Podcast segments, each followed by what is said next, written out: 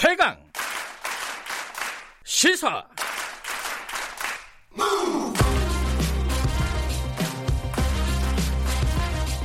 지금 여러분께서는 김경래 기자의 최강 시사를 듣고 계십니다. 네, 미래통합당 지금 김종인 비대위가 어, 보류된 거죠. 완전히 물 건너간 건 아니고 어, 차기 원내 지도부한테 이제 공을 넘긴 셈이 돼서 5월 8일 날 원내 대표 경선을 치르고 나서 아마 새롭게 좀 논의가 될 것 같습니다. 이 부분 이렇고 당내에서 지금 총선 패배 이후에서 이후에 어, 투표 개표 조작 어, 관련된 얘기들이 어, 사그러들진 않고 있어요. 뭐 다, 다수가 얘기하는 건 아닌데 어, 당내 일부 그리고 당 외부에서도 이 얘기는 계속되고 있습니다. 여기에 대해서 좀 비판적인 목소리를 하, 계속 내고 계신 분이죠. 미래통합당의 이준석 최고위원 모셨습니다. 안녕하세요. 네, 안녕하세요. 피곤하신가 봐요. 소파에서 아, 주무시고 계시고. 원래 오늘 같은 날 이제 네. 제가 이제 최고위원직을 던지고 이제 나왔어야 되는 건데 네. 예, 지금 벌써 이제 최고위원 거의 좀비 상태 최고위원을 지금 한 2주째 하고 있습니다. 선거 끝나고. 아니 진짜 지도부 뭐 총사퇴 이런 거는 안 하는 건가요? 그런 아니, 얘기도 나왔잖아요. 총사퇴는 몇 번이나 하고 싶었는데 네. 이게 사퇴하면 비대위를 지면 못 합니다, 또. 아하. 그건 절차적 문제 때문에 사실 뭐 지금 선거 낙선한 마당에 최고위원 하고 싶은 사람이 누가 있겠습니까 지금? 그렇죠. 네. 예. 지금 그 김종인 비대위 체제를 간이 많이 막 말이 많다가 전국위에서 간다고 결정을 했잖아요. 예. 예. 근데 지금 임기 문제가 걸려가지고 어, 매듭이 안 져졌어요, 그죠? 그러니까 그 당원 당규를 개정하는 건 상임정국위원회 몫인데 그러니까. 거긴 또 성원이 안 됐어요. 예. 그래가지고 그날 처리하지 못했고 예. 그러다 보니까 임기가 지금 당원대로라면 4개월짜리 비대위입니다. 네. 그래가지고 김종인 어, 전 장관이 그거를 받기는 좀 애매하다. 음. 그래서 지금 보류된 상태라 보면 되죠. 아 근데 그 제가 궁금한 거는 네. 이, 이 그러니까 김종인 비대위를 하니마니가 꽤 오래됐잖아요. 예. 예. 이저그 그 뭐랄까 논란이. 근데 왜 김종인 그 전 장관에게 매달릴 수밖에 없는 건가요? 지금 상황이 한 사람한테? 그러니까 그런 분이 별로 없죠. 그러니까 실질적으로 음. 예전에 박근혜 대통령도 문재인 대통령도 선거의 고비에 그분을 비대위에 모셨던 것이 네. 사실은 뭐 그 정도의 정치적 경험과 그리고 네. 정책적 식견 거기에 더해 가지고 결국 그 나이가 있기 때문에 대권 가도에는 또 크게 욕심이 없는 음흠. 뭐 이런 그 이상적인 약간 비상지도자 느낌 뭐 네. 이런 게 있기 때문에 계속 여러 정당에서 러브콜이 오는 것 같은데 네. 이번에 이분이 오시기 전에 이제 그 홍준표, 유승민 및 현재 당에 있는 대권 주자들 갖고는 안 된다라는 발언을 하면서 그 약간 대주주들한테 전부 다 이제 좀 어, 대주주들 예좀 비판을 받고 있는 그런 상황이 됐습니다. 예. 이준석 최고위원 개인적으로는 예. 음, 김종인 비대위 체제가 어, 어떤 대권 주자를 만들어내는 상황까지 좀한 1년 정도 넘게까지 진행이 돼야 된다고 보시는 거예요? 저는 이제 어쨌든 비대위라고 하는 것이 저도 네. 해봤지만은 이게 그 어느 정도 임기가 보장되지 않으면 힘을 못 받습니다. 음. 저 사람 뭐 전당대회만 준비하고 갈 거야 이러면은 음. 사실 어느 누구도 비대위에 관심을 갖지 않거든요. 네. 그렇기 때문에 할려면 좀 임기를 줘야 된다 이런 입장이고요. 음. 사실 이런 생각을 해요. 지금 당 대표를 그러니까 비대위를 빨리 종결한다는 거는 당 대표를 뽑는 전당대회를 빨리 한다는 건데 네. 제 개인적인 예측으로는 지금 만약에 네. 여론조사를 돌려가지고 다음 중 어떤 사람이 미래통합당의 당 대표가 됐으면 좋겠습니까? 음, 네. 하면은 뭐 뭐 저야 개인적으로 아는 분들 좋은 분들 많지만은 대중 여론조사를 해보면은 아마 당선되실 분은 딱 한 분입니다. 음. 관심 없음이라는 분이요. 네. 그래요? 모르겠음 또는 관심 없음이라는 네 글자 이름을 가진 분이 아, 네. 당선될 가능성이 높습니다. 그래서 저는 아... 이 얘기를 왜 하냐면은 지금 그때까지의 분위기를 만들어야 되는 거예요. 제가 아까 말했듯이 훌륭하신 정치 지도자들, 음. 예를 들어 뭐 불출마한 유승민 의원부터 이번에 선거 지휘하다 뭐 지치신 좀 황교안 대표, 그다음에 오세훈 전 시장, 이번에 안타깝게 낙선한 뭐 이런 분들 전부 다 당 대표를 충분히 맡을 수 있는 훌륭한 분들이거든요. 네. 다만 이분들이 정치적으로 최근에 정치상을 딛고 다음 단계로 재기를 하려면은 네. 어느 정도의 시간은 필요한 거거든요. 음. 그러니까 그렇지 않으면은 이분들이 전당대회나 아니면 대권 레이스에 끼지 못하고 네. 오히려 아까 말했듯이 좀 대중적인 인지도라든지 아니면은 좀 그런 어떤 뭐 알려지지 않은 분들이 나와가지고 전당대회를 치르게 되면은 네. 약간 무관심 전당대회가 될수 있다. 음. 뭐 이런 약간 걱정도 있습니다. 그러면은 뭐, 어, 현실적으로, 어, 그런 어떤 시간을 벌어주는 측면에서도 어, 김종인 비대위가 출범을 하는 것이 어떤 적절한 임기를 가지고 그렇죠. 어, 그게 좋겠다라고 보시는 거네요, 그죠? 그리고 저는 보수가 음. 이제 한 번 방향 전환 해야 될 때가 있거 왔거든요. 네. 그러니까 보수가 안 바뀌는 게 보수가 아닙니다 원래 예. 자기 혁신을 할 줄 아는 게 보수인데 예를 들어 이 이명박 대통령 들어오던 그 전환기에는 네. 박세일 교수가 그 당시에 주도해가지고 네.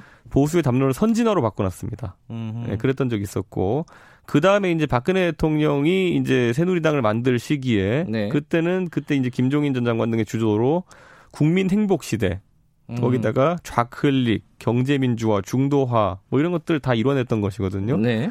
근데 지금은 보수가 그 다음 세대에 뭔가 보수의 방향성이 뭐다를 제시 못하고 있어요. 근데 이거 하는 역할은 좀 이데올로그적인 측면이 있는 분이 해야 되거든요. 아까 음. 언급했듯이 김종인 전 장관이 2012년에 그걸 했던 것처럼. 그래서 그걸 다시 한번 어떤 이데올로그적인 측면이 있는 사람이 해놓고 그 다음에 정치 지도자들이 나서는 게 좋다 이렇게 봅니다. 뭐 현실적으로는 그런 선택지가 합리적일 수 있는데 이제 외부에서 보기에는 어 나이가 이제 그 아흔이시잖아요, 그죠? 여든 좀 넘었어요. 아 여든 좀 예. 넘네, 예, 여든 넘었고 예.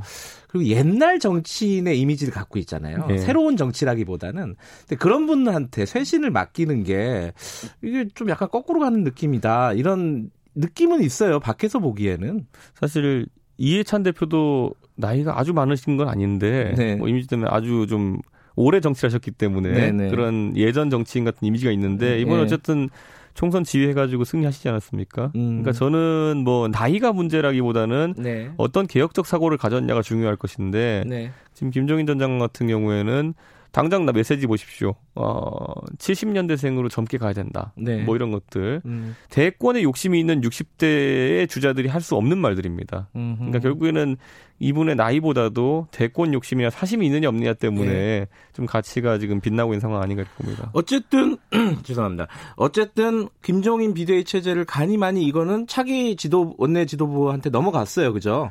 공이.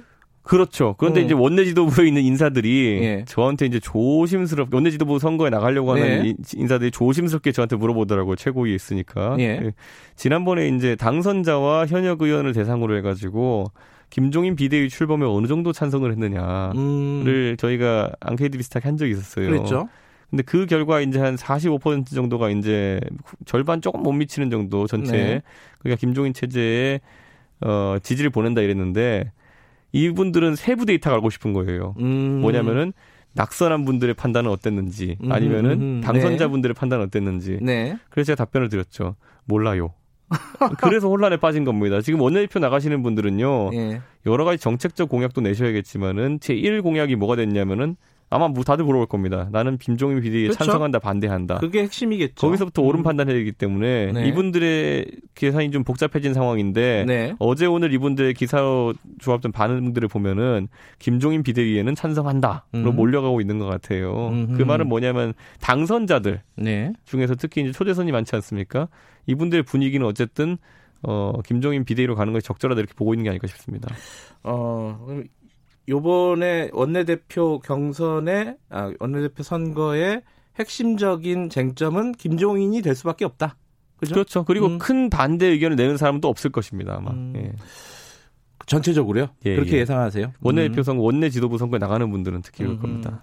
근데 지금 이제 사실은 원내대표 선거가 5월 8일이잖아요. 예, 예. 그러면은 한 일주일 정도, 어, 짧게 잡으면 한 일주일 정도 사실상 공백 상태가 되는 거예요. 그죠?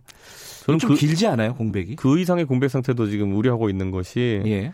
만약에 5월 8일 날 어떤 지도자가 나와 가지고 원내 지도부가 네. 원내대표가 뽑히고 네. 그분이 의견을 밝힌다 해도 다음 상임 전국이 전국이 소집하려면 최소한 1, 2주 또 걸립니다. 음, 그 기간을 감수해야 되는 지금 상황이기 때문에 네. 오늘부터 기점으로 따지면 한 2, 3주 동안 지도부 공백은 어쩔 수 없습니다. 그런데 지금 김정인 비대위 문제가 매듭이 져지지 않으면은 어 밖에 있는 무소속으로 당선된 분들 있잖아요. 홍준표 당선인이라든가 뭐 김태호 당선인이라든가 들어오는 게 지금 사실 불가능한 상황이잖아요. 그죠? 그 비대위원장도 결정 못 하는데 그분들 복당을 누가 결정하겠습니까? 음. 그리고 비대위원장으로 만약 김종인 그 그 전 장관이 내정된다면은 네.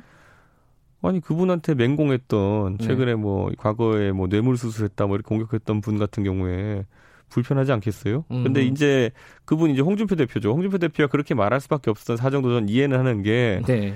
예전에 김종인 전 장관이 비대위원장으로 이제 그 민주당에서 활동할 때 이해찬 대표랑 각을 세우더니만 진짜 끝까지 싸웠어요.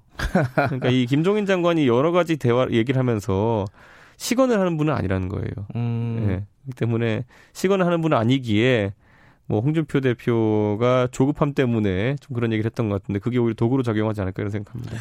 근데 그런 얘기도 하셨잖아요. 이준석 의원께서 네. 그 홍준표 당선인 같은 경우에는 미래통합당을 통해서 좀 우회적으로 들어 미래 한국당이죠. 아 미래 한국당 예 우회적으로 들어오는 건 어떻겠느냐 이건 전략적으로 할 수 있는 방법이라고 저는 그건 보세요. 이제 홍준표 대표도 정치적으로 아주 경륜이 있는 분이기 때문에 네. 알 겁니다. 이제 지금 상황에서 본인의 조기 복당이라는 것이 네. 문제가 되는 것은 그분이 어쨌든 원내 경 원내 대표 선거나 아니면 그 당권 그러니까 다- 전당대회 이런 곳에 영향을 끼치려는 것이 아니냐라는 우려도 좀 있다는 것. 음. 그것 때문이기 때문에 미래 한국당은 언젠가는 뭐 공수처 구면이 끝난다든지 이러면 네. 언젠가는 당연히 미래통합당과 합당할 겁니다. 네. 그럼 어떤 본인이 그런 문제, 특히 미래 한국당 같은 경우에는 지금 19석 의석을 갖고 있고 전원 초선 비례이기 때문에 당장 별도 교섭단체가 된다고 하면은 가장 문제가 되는 것이 원내대표 할 사람이 없다.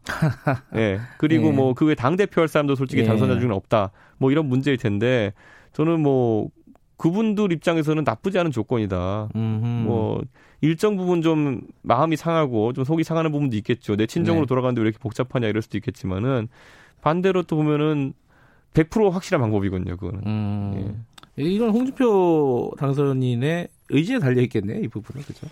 이미 계산은 다 끝났을 겁니다. 예. 물어보진 않으셨어요 개인적으로? 그 문제 전화 안 받습니다. 예. 전화 안 받아요. 알겠습니다. 아, 이, 이 얘기를 해야 되는데 시간이 많지 않으니까 간단하게 하죠. 네. 그 사전 투표 조작 의혹, 네. 뭐 토론 올- 유튜브에서 토론도 하셨어요. 자 지금 네. 뭐 새로운 거 계속 글- 들고 나오고 있습니다. QR 코드가 문제가 있다. 물론 선관위에서는 말도 안 된다라고 지금 근거를 제시하고 있는데 이렇게 계속 가면은 당에서 어떤 제지를 해야 되는 거 아니에요? 이미 그러니까 어떤 당에서의 어쨌든 참여도 없다는 것을 못 박은 상태고요. 네. 저희 최고위에서는 네. 이제 그러다 보니까 개별 의원들이 아니 개별 후보들이 낙 동요하는 분들이 한두 분 있는 것 같아요. 네. 민경우 의원 포함해가지고 그런데 이렇게 말씀드리고 싶은 게 그 제가 했다는 그 유튜브에서의 토론만 봐도 알겠지만은 네.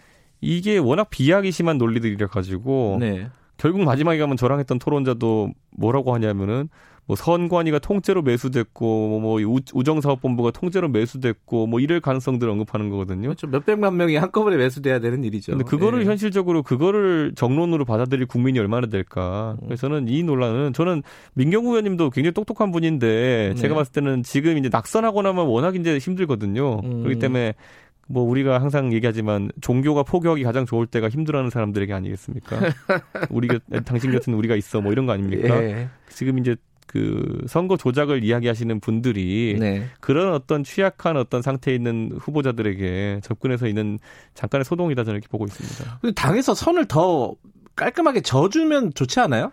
그게 제가 말했던 지금 이 당의 문제인 게 뭐냐면은 예. 그 유튜버들이 주장하는 바에 대해 가지고 명확하게 선을 긋지 못하는 것 이게 음. 지금까지 어쩌면 뭐 과거에 보면 유튜버들과의 간담회도 하고 네. 일정 부분 그들을 이제 좀 당에서 관리하려고 했던 그런 노력의 연장선에서 네. 지금 벗어나지 못하는 것 같다. 음. 제가 오늘 언급하고 싶은 것은 당은 당다워야 되고 그리고 뭐 유튜버라든지 이런 어떤 전파 채널이나 아니면 지지층 같은 경우는 지지층 다워야 되는 거거든요. 네. 그 관계가 역전되는 순간 정당 가치가 사라집니다. 그러니까 음. 아젠다 세팅은 무조건 정당이 해야 되는 거예요. 음. 지금 보면은 꼬리가 머리를 흔드는 형국이 나오는 것 같아서 좀 안타깝습니다.